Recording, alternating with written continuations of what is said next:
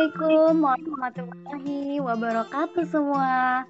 Selamat datang di Syampo, Syiar Milenial Podcast. Syampo hadir kembali nih teman-teman untuk menemani kalian pendengar setia Syampo. Buat teman-teman semua yang belum tahu Syampo itu apa, jadi Syampo adalah sebuah ruang untuk bertukar cerita, sharing dan berbagi pengalaman bersama dengan narasumber yang wah, insyaallah luar biasa. Episode Syampo kali ini kita akan membahas dan mengajak kalian sharing tentang berbagai hal yang insyaallah bermanfaat. Apa sih tema kita kali ini? Tema kita kali ini yaitu berjudul Offline Study Check. Wah, pas banget nih buat yang belum pernah merasakan aktivitas offline, kuliah atau sekolah dan lain sebagainya dari saat adanya pandemi COVID-19 sampai saat ini. Sebelumnya perkenalkan nih, nama aku Inas Nuur Zahra, biasa dipanggil Inas, yang akan menemani kalian dalam Syampo kali ini. Dan aku nggak sendirian dong pastinya, ditemenin sama partner aku nih. Mau tahu siapa? Nah, kenalan dulu yuk. Halo kakak. Halo Inas, halo juga nih buat teman-teman yang sedang mendengarkan podcast ini. Aku Fatmi Silaturrahmah, biasa dipanggil Fatmi. Nah, di sini akan membersamai kalian semua selama satu episode ini bareng Inas. Nah, pada podcast kali ini kita akan membahas offline study check. Podcast kali ini kita akan sharing nih dengan narasumber kita yang Masya Allah keren banget dan pastinya sudah pernah merasakan offline saat sebelum dan saat pandemi ini masih berlangsung. Mau tahu siapa? Nah, ini dia Kak Oci. Assalamualaikum, halo Kak Oci. Gimana nih kabarnya? Alhamdulillah baik. Boleh dong sedikit perkenalan terlebih dahulu buat teman-teman nih yang dengar podcast ini, barangkali masih banyak nih yang belum kenal sama kakak. Oke. Perkenalkan, aku Rosiana Milantika. Teman-teman saya panggil Oci, kalau di kelas bisa panggil Kak Oci. Saya dalam Universitas Negeri Jakarta, jurusan Pendidikan Kimia. Dan sekarang saya sudah semester 6. Mohon doanya semoga bisa lulus cepat ya. Oke, sekian. Oke Kak, terima kasih nih untuk perkenalannya. Nah, ngomong-ngomong tentang offline study, kali ini kita mau sedikit tanya dulu nih sama Kak Oci. Gimana sih pengalaman saat pertama kali offline sebelum dan setelah pandemi COVID-19? Oke, sebenarnya saya kuliah offline itu cuma satu semester ya teman-teman, karena waktu mau naik kedua ternyata datang dan belum kunjung berakhir hingga sekarang. Sedih banget ya, padahal aku baru kenal teman-teman organisasi baru 6 bulan, tapi kita harus kembali pergi ke halaman karena pandemi ini.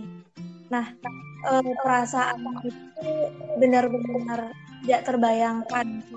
Pandemi ini terencanakan, ya kan?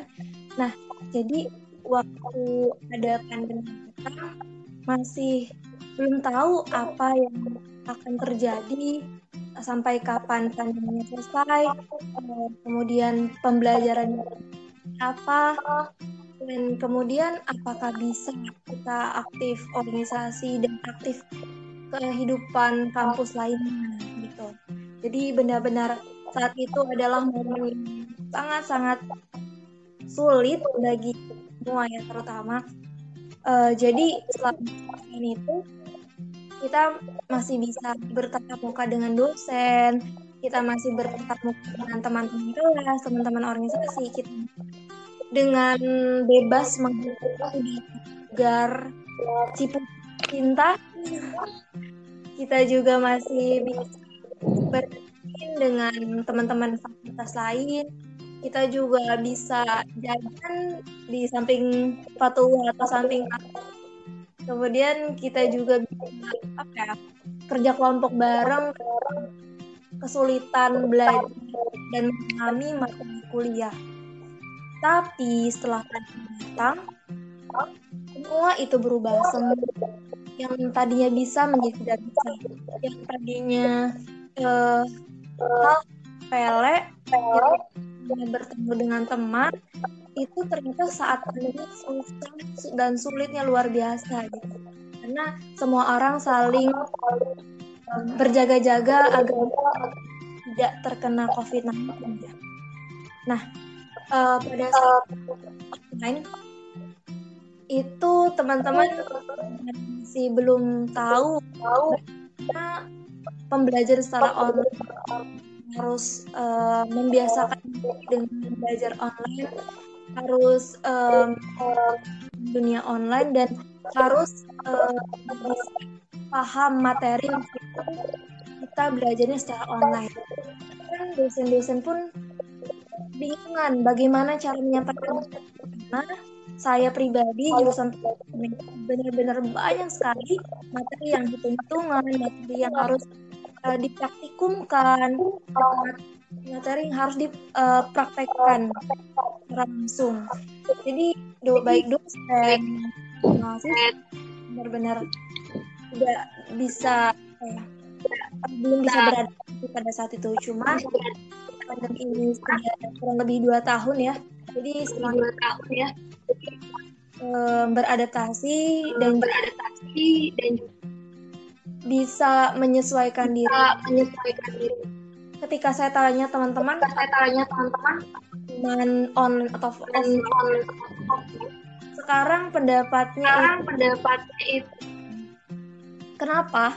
Karena mana saja kita perlu rakit api, kita tidak mengeluarkan uang transportasi atau jajan. Tapi sebenarnya semua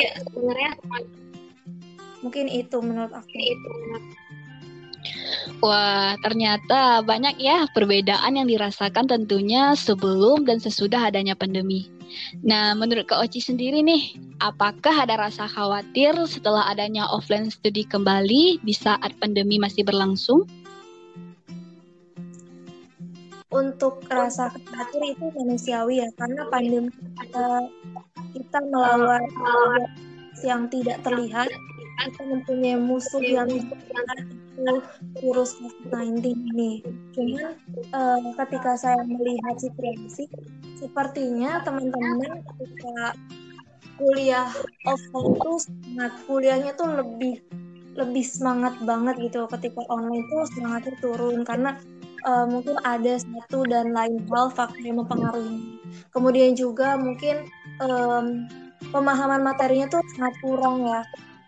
Jadi mungkin tindakan untuk kuliah offline itu menurutku sudah cukup baik karena melihat situasi pandemi yang sudah membaik, kemudian juga teman-teman di sini sudah bisa mencoba untuk beradaptasi gitu. Jadi meskipun sulit sebenarnya untuk kembali offline, cuman ketika kita melihat jurusan pribadi juga banyak hal-hal yang banyak tertunda karena banyak online, jadi demi kebaikan saya pun setuju adanya kuliah offline ini. Jadi adanya kuliah offline ini juga kita bisa bertemu teman-teman secara langsung ya, yang dimana selama 2 tahun ini kita benar-benar tidak mengetahui bentuk rupanya secara langsung, dan kita juga bisa bersilaturahmi dengan dosen dan teman-teman secara langsung. Dan mungkin kita sebetulnya ketika offline ini sebenarnya ada rasa sedih karena yang dimana dulu dosen yang mengajar kita qadarullah ada yang meninggal dunia akibat COVID-19, dan mungkin kita pembiasaan diri kembali dengan dosen yang baru, dengan dosen penggantinya tersebut, seperti itu. Wah, Masya Allah. Semoga nih teman-teman semua yang belum pernah offline, setelah mendengar pengalaman dari Kak Oci nih tentang pertama kali offline lagi setelah pandemi ini, bisa diambil manfaatnya ya. Oke Inas, langsung aja nih kita lanjut ke pertanyaan berikutnya. Oke, terima kasih Kak Fatmi. Kak, aku mau tanya nih ke Kak Oci. Tadi kan kakak udah cerita tentang pengalamannya kembali offline setelah pandemi ya Kak. Nah, pasti dari yang awalnya di rumah aja, sekedar tatap muka lewat Zoom, atau mungkin sambil kuliah online, ada yang sambil makan, tidur-tiduran, dan sebagainya. Kan harus merefleksikan atau mencagar diri dulu ya Kak untuk kembali semangat. Nah, Kak Oci ada tips gak nih dari Kak Oci untuk gimana caranya kita bisa semangat nih Kak mengawali aktivitas secara offline? Atau apa saja deh yang harus dipersiapkan agar pertama kali kita offline atau kembali offline kita bisa semangat gitu Kak? Istilahnya nyawanya tuh kembali kumpul deh. Wah, sebenarnya saya juga harus banyak persiapan. Belum kepikiran ini sudah fix belum ya kuliah offline-nya gitu. Cuman karena banyak berita yang mengabarkan bahwa akan segera dilakukan kuliah offline, jadi untuk tips aku pribadi agar siap menerima keadaan untuk pastinya mulai sekarang menyiapkan buku catatan serapi-rapinya gitu. Mungkin yang dulu kita secara online itu kan mungkin masih dicampur nih matkul-matkulnya dan acak-acakan banget. Bahkan kita punya kebiasaan baru untuk males nulis ya. Jadi karena mau kuliah offline, mulai sekarang, kuliah sekarang ini aku rajin mencatat apa yang dibicarakan dosen. Kemudian juga mulai fokus terhadap kelas, tidak makan, tidak minum, apalagi sambil rebahan. Karena pelatihan itu perlu agar ketika offline itu kita merasa sudah terbiasa kembali. Bahkan ketika offline itu kan kita ada peraturan dosen yang dimana harus ditaati. Jadi dari sekarang harus mulai belajar lagi. Kemudian ketika presentasi, orang-orang kan ketika online itu presentasi kita sering ada contekan nih di depan layar secara full, nyata, jelas gitu. Jadi cara kita itu sekarang mempersiapkan diri bagaimana presentasi secara offline. Maksudnya bagaimana? Maksudnya adalah kita mulai menyiapkan materi secara paham, secara lengkap. Kita juga harus paham materi, kita juga harus bisa mulai terbiasa berbicara di luar teks yang sudah kita buat gitu. Karena ketika kita presentasi offline itu kan kita diperlihatkan apakah kita itu paham atau tidak oleh dosen, kita juga ada penilaian tersebut. Kemudian juga sekarang mulai belajar mengasah kemampuan untuk berani berbicara, karena ketika offline keaktifan itu sangat diperlukan dan mungkin ada poin plusnya. Jadi itu sangat diperlukan sih. Kemudian ketika kuliah offline itu kan kita perlu ya yang namanya mempunyai baju yang rapi, yang bersih, yang mendukung, atau baju yang sopan ya. Karena tarbiyah sendiri, keguruan sendiri itu kan menjunjung tinggi mahasiswanya untuk bisa rapi di setiap keadaan, apalagi dalam kelas. Karena sebagai calon guru kan kita harus memberikan contoh yang baik, menunjukkan pakaian yang baik. Jadi sekarang mulai mengumpulkan pakaian mana saja yang bisa digunakan untuk kuliah offline. Jadi seribet itu persiapannya, tapi karena demi kebaikan, jadi kita harus mau gak mau harus mempersiapkan diri. Wah, jadi gak sabar nih dan pengen langsung mempersiapkan semuanya gitu Kak. Supaya nanti saat offline Inas bisa jadi semangat 45 nih. Iya gak Kak Fatmi? Wah, iya Inas. Aku juga mau nanya nih sama Kak Oci. Kira-kira hal penting yang harus dipersiapkan saat offline, yang aku pernah dengar sih ketika offline yaitu harus membawa bukti vaksinasi atau surat izin orang tua untuk offline. Nah, apakah hal ini benar, Kak? Terus sebenarnya apa aja sih yang harus kita persiapkan, Kak? Oke, sebenarnya untuk info itu saya belum mendengarnya secara jelas karena belum ada surat edaran yang mempernyatakan hal tersebut. Jadi ketika harus membawa bukti vaksin dan surat izin orang tua, itu sebenarnya menurut saya sudah diberlakukan sejak lama karena beberapa kali ketika jurusan lain online, jurusan saya itu untuk praktikum saja itu offline. Jadi kita dengan dengan prokes yang ketat, kita harus offline karena kita harus praktikum, kita harus paham materi praktikum dan kita harus bisa memahami praktikum secara langsung. Jadi waktu itu persyaratannya memang harus ada bukti vaksin dan perizinan orang tua. Untuk surat perizinan orang tua itu harus ditandatangani materai 10.000. Itu sampai luar biasa ya, harus ada materai juga gitu.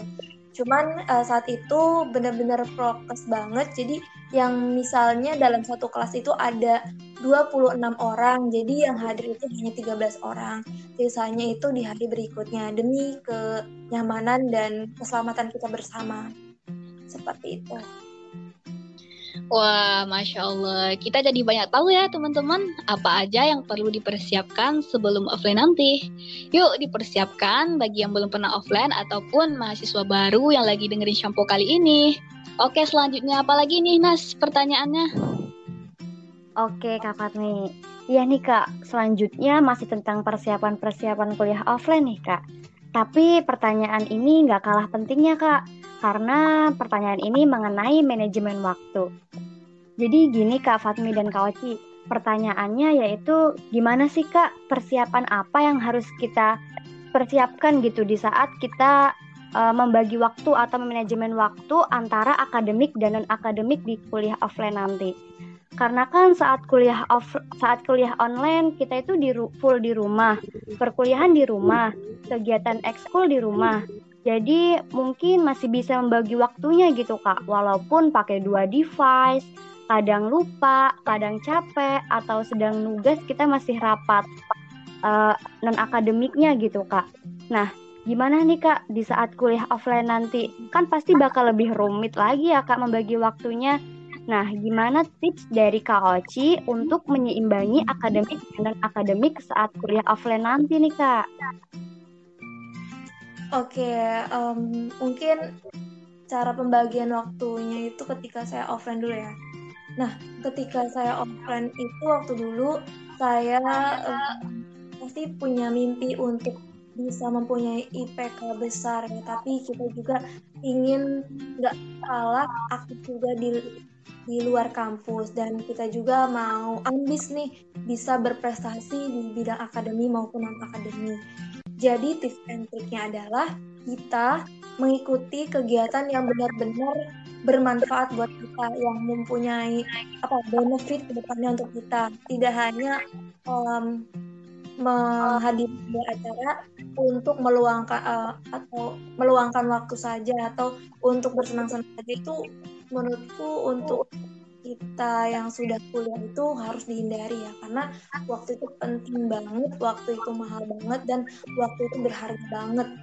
Jadi ketika kalian sekarang online kemudian akan mempersiapkan diri untuk offline, kita harus melihat sebenarnya sebelum offline itu kita ketika online aktif apa aja ya, aktif di organisasi mana aja. Nah, mungkin banyak teman-teman yang secara online ini organisasinya lebih dari 2, ya kan? Mungkin banyak banget teman-teman yang organisasinya lebih dari 2, karena online itu kan tidak mengenal ruang dan waktu ya. Jadi kita bisa mengambil semua kesibukan sebanyak-banyaknya. Cuman ketika akan offline ini saya sarankan untuk mengurangi kegiatan-kegiatan yang kurang efektif, yang kurang perlu, bahkan tidak ada benefitnya sama sekali. Mungkin ambil organisasi yang benar-benar bisa menghantarkan kamu tetap bisa fokus akademi juga. Misalnya organisasi fresh, yang dimana fresh itu kan kita belajar penelitian yang nantinya ilmunya kepake juga untuk kuliah, untuk di perkuliahan. Kemudian misalnya organisasi keagamaan, di mana kita sebagai manusia itu kan perlu namanya charger iman, karena kesibukan kuliah itu benar-benar melelahkan. Jadi kita harus ada organisasi yang bisa mencarger iman. Kemudian mungkin ingin join komunitas, yang dimana fungsi komunitas ini untuk membangkitkan rasa sosial kemanusiaan misalnya. Nah, jadi kita harus pandai-pandai memilih mana organisasi yang cocok untuk kita, yang bermanfaat bagi kita, dan mana yang tidak. Karena ketika kita di kehidupan offline, semua waktu itu tidak fleksibel online ya. Jadi kita harus mengikuti jam matkul yang dimana matkulnya bisa dari pagi sampai sore. Kemudian abis matkul baru deh kita bisa mengurus organisasi yang kita ikuti. Jadi mustahil rasanya kita mempunyai organisasi sebanyak 5, tapi kita punya waktu 3 jam untuk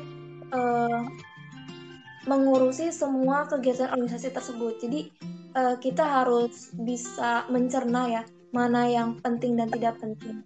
Dan saya juga dalam membagi waktu ada mungkin teman-teman sudah familiar yang kuadran penting dan tidak penting. Jadi mungkin karena kita sudah mengetahui, kita coba praktekkan ketika kuliah offline nanti.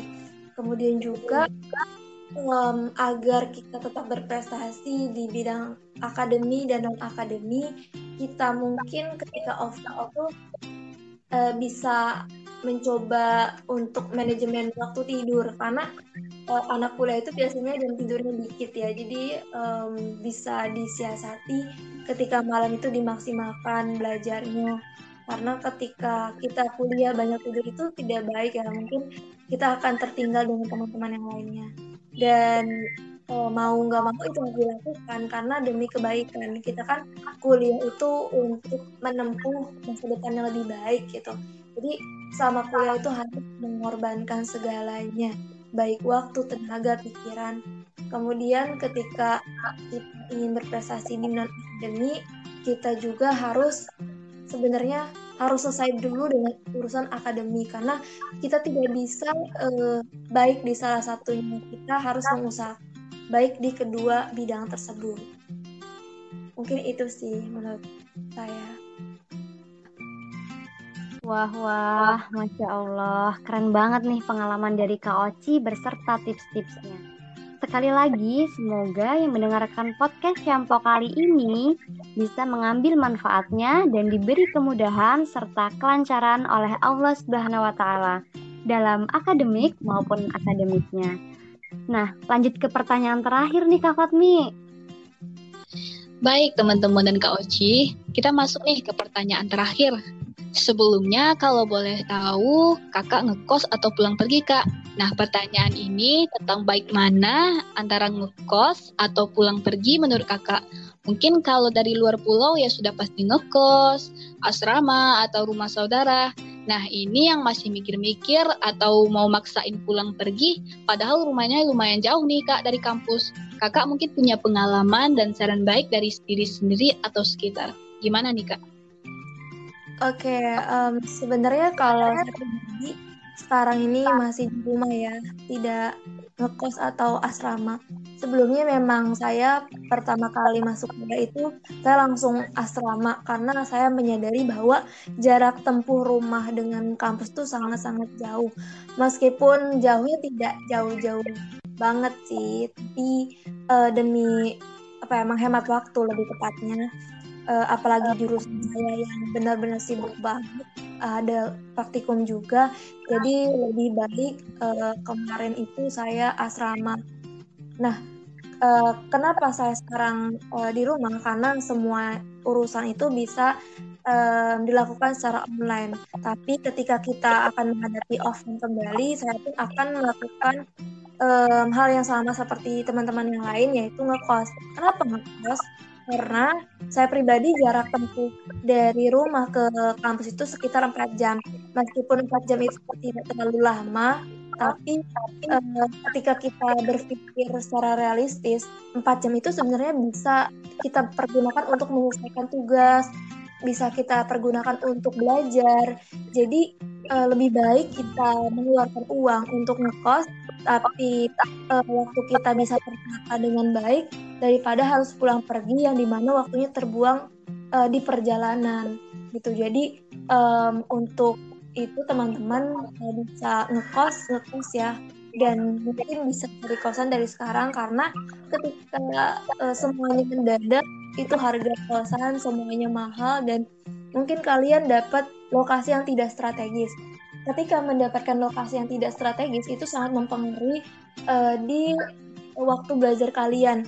Kenapa? Karena saya pribadi, ketika saya mendapatkan lokasi yang tidak strategis, contohnya sangat-sangat ramai, itu sangat mengganggu kegiatan belajar saya. Karena saya tipe orang yang jika belajar itu harus hening, tidak ada suara. Jadi itu sangat mempengaruhi tingkat kefokusan kita ya. Dan mungkin untuk yang masih pulang pergi, mungkin teman-teman bisa berpikir dua kali ya, karena apalagi teman-teman yang sudah semester tua, yang dimana kegiatannya full, banyak kegiatan yang di kampus. Jadi ketika lelah, itu sangat bahaya kita untuk melakukan perjalanan jauh, apalagi menggunakan kendaraan pribadi. Seperti itu teman-teman. Wah, keren banget ya teman-teman saran dari Kak Oci tentang ngekos atau pulang pergi. Bagi yang masih mikir-mikir nih, perlu direnungkan kembali ya. Oke deh Kak Oci dan Inas, karena ini pertanyaan terakhir, gak kerasa banget ya kita sharing-sharing bermanfaat tentang offline study. Selanjutnya aku serahkan ke Inas. Iya, Masya Allah, udah selesai aja nih shampoo kita yang bertemakan offline study check. Jazakillah khair Kak Oci atas waktu dan pengetahuan yang sudah dibagi kepada kita semua yang mendengarkan podcast Shampoo kali ini. Semoga teman-teman yang mendengarkan bisa mengambil manfaat dari apa yang telah kita diskusikan dari awal, oke? Terima kasih sekali lagi saya ucapkan kepada Kak Oci selaku narasumber dan teman-teman yang sudah mendengarkan podcast kali ini. Sampai jumpa di podcast yang selanjutnya dan tema menarik berikutnya. Wassalamualaikum warahmatullahi wabarakatuh.